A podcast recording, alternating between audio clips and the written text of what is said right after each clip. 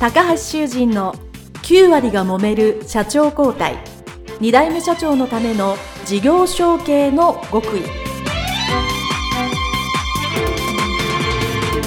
この番組は2代目社長専門経営コンサルタント高橋修人が経営に悩んでいる2代目社長やこれから社長になる後継者に向けて経営力を伸ばし会社を引っ張れるリーダーシップを身につけるための番組です。これまで数百社をコンサルティングした実績から2代目社長ならではの悩みを知り、その解決のための独自理論によって2代目社長もまた従業員も幸せに仕事ができることを目指した内容です。皆さんこんにちは。事業承継コンサルタントの高橋修人です。本日は後継者・後継社長のためのマーケティング、売上の分析 B2B についてお話をしていきたいと思います。少し前の回でですね、売上の分析で B2C ですね、一般の消費者、顧客に対しての、分析についてお話をしました。今回は、法人の顧客 B2B の方ですね、についてお話をしていきたいと思います。まず、これは、売上の分析の基礎的なお話で復習になるかもしれませんけども、売上というのは、分析、中身を詳細に見ていくとですね、客数×客単価に分類することができます。ついついね、年商いくらっていうことでね、何億円とか何十億とか、何千万とかっていうことで、一括りでね、考えてしまいがちなんですけども、そうではなくて、売上の中身っていうのは当然顧客ごとに、そして取引ごとに金額っていうのはありますから、それによって、積み上がっていってるものであります。それをですね、それぞれに分析するわけですけれども、その中でやっぱり一つの切り口が客数×客単価。ですから、売上を上げよう。皆さんの会社でも、年間、10% とか数%とか、20% とか、倍とかいろいろあると思うんですけども、その時にですね、じゃあ、その目標を掲げるというのはいいんですけど、じゃあ何をどれぐらい上げようかというのを分類していかなければなりません。ですから、先ほど言った通り、売上というのは客数×客単価ですので、このどちら、または両方を上げるか。で、そのために具体的な行動はどうするのかっていうの、これを考えていくのが、後継者、後継者長の皆さんのマーケティングとしての役割になっていきます。まずは客数ですね。こちらを上げること。ある程度の規模の会社さん以外はですね、やはり客数を増やすことというのはですね、どの商売にとっても大切です。ですから、この客数を増やそうというのがまず最初のアプローチになろうかと思います。その、客数もですね、単に上げるために頑張りましょうというのでは、これはまた大きすぎますので、その客数をさらに分析すると、新規顧客と既存顧客。で、その既存顧客もリピートをたくさんしてる人、リピートがちょっと間隔が空く人、空く会社ですね、あると思います。まず既存の中でですね、リピートをすごくしてくれてる会社さんっていうのは、これは本当にいわゆる常顧客さん、得意先の中の得意先みたいな感じですよね。非常に重要視してると思います。で、そういう顧客は、どういうふうな関係性かというと、やっぱり皆さんの会社の製品、そしてその製品もしくは商品でもそうですし、皆さんの会社自身の技術や信頼を得てですね、取引がたくさん増えていってると。で、毎月毎月売り上げがなってるという方が多いと思います。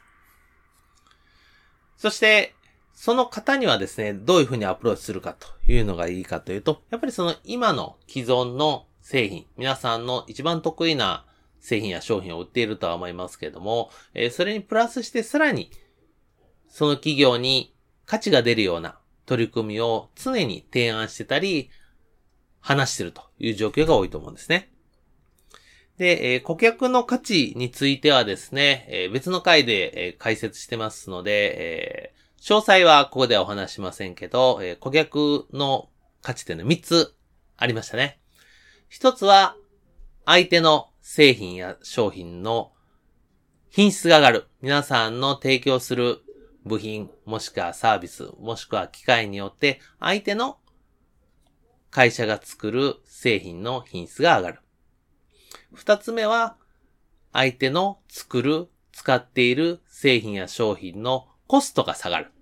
これ二つ目です。で、三つ目は、作る時間が減るということですよね。この三つのどこかに大きく貢献してるから、皆さんの製品やサービスやそういうものがリピートしてるわけですよね。まずどこなのかなっていうのは当然知った上で、それを十分にリピートしてもらってるお客様にはプラスアルファで、じゃあ仮に皆さんの製品を使ったことで相手先の会社さんの品質が上がってるとしますね。そうするとより品質を高めるっていうアプローチも確かに大切なんですけど、他にコストがもうちょっと下がるとか、これを使うとさらに製造する時間が同じ品質なんだけどちょっと下がる。 10% でも 20% でもいいですね。時間がちょっと下がるという風に切り口でプラスアルファでさらに提案するということによって、より高い業績というか、取引高になるというのを目指してもらうのがまず一つですよね。ですから、いわゆる上顧客さんにとっては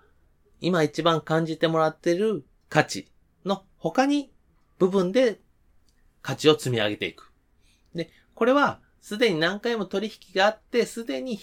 これについては分かってるんだけど、さらにこんな価値がありますよっていうふうに言語化してね、伝えないと相手は分からないものですから、しっかりそれを伝える作業っていうのが大切になってきます。これは B2B ならではの取引が長く信頼関係があって話す時間も十分あるというところの特徴があろうかと思います。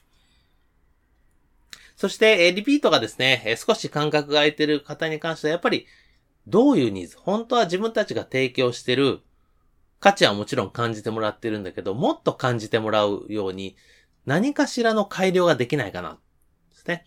皆さん自身の中をしっかり考えてもらう。そのためにはしっかりやりとりですね。顧客との信頼関係をするためにまめに連絡を取ったり、情報を聞いたりとすることがスタートになろうかと思いますね。はい。そして最後ですね、新規の顧客に関してはですね、これはやっぱり皆さんのことを全然知らないということなので、皆さんの最も得意で、最も価値が生み出せるところで、わかりやすく一つボーンと出すことが大切ですね。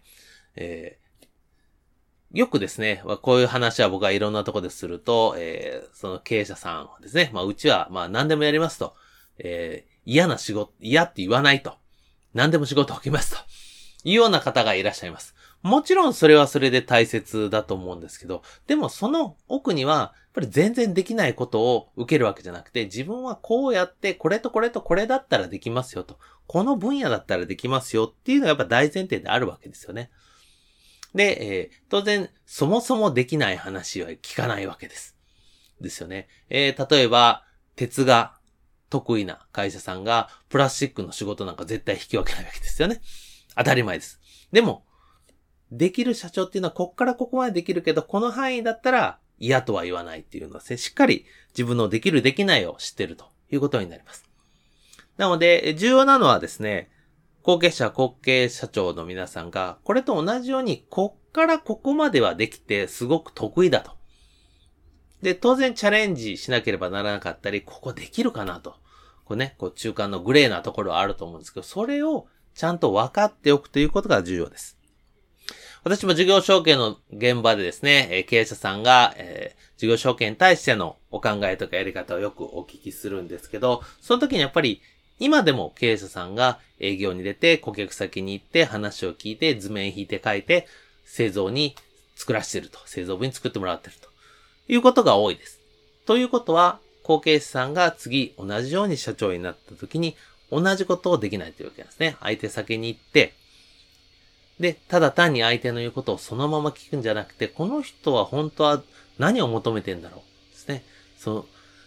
の製品を言ってることの真の意味をですね、求めていること。で、それに対してこっちがさっき言った顧客の価値ですね。この人に対してじゃあ品質を上げれるのか、コストを削減できるのか、納期を短くすることができるか、どこがうちが得意でトライできるんだろうかっていうのを分かった上で、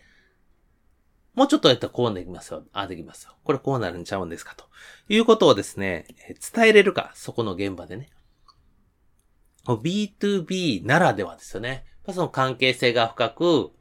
長く話ができることによって、本当の相手の考えていること、求めていること。当然その顧客先にはさらに顧客先、取引先がありますから、その先のことまで知ってですね、提案できるようになるということが、この B2B の、売上分析も含めて、ビジネスモデルの中で大切になってきます。で、かつですね、特に技術的な話をする場合、それがね、すぐさに答えられないっていう後継者長の方も結構多いので、後継者のうちにですね、しっかりそういう技術的な言葉、専門用語であったり、その作業であったりというものをですね、同じ共通言語で喋れるようにしっかり学んでおくということが大切であろうかと思います。いずれにしましても話は戻しまして、売上の分析をする場合ですね、B2B の場合は、やっぱり既存のお客様をまずしっかりリピート率を高めて、で、よりたくさん買ってもらうために様々な提案をするということが、いずれにしましても重要になってきますので、それができているかというのをですね、ぜひ、売上の分析として自分の会社の中を詳細に見て、一つ一つの案件も比べながら、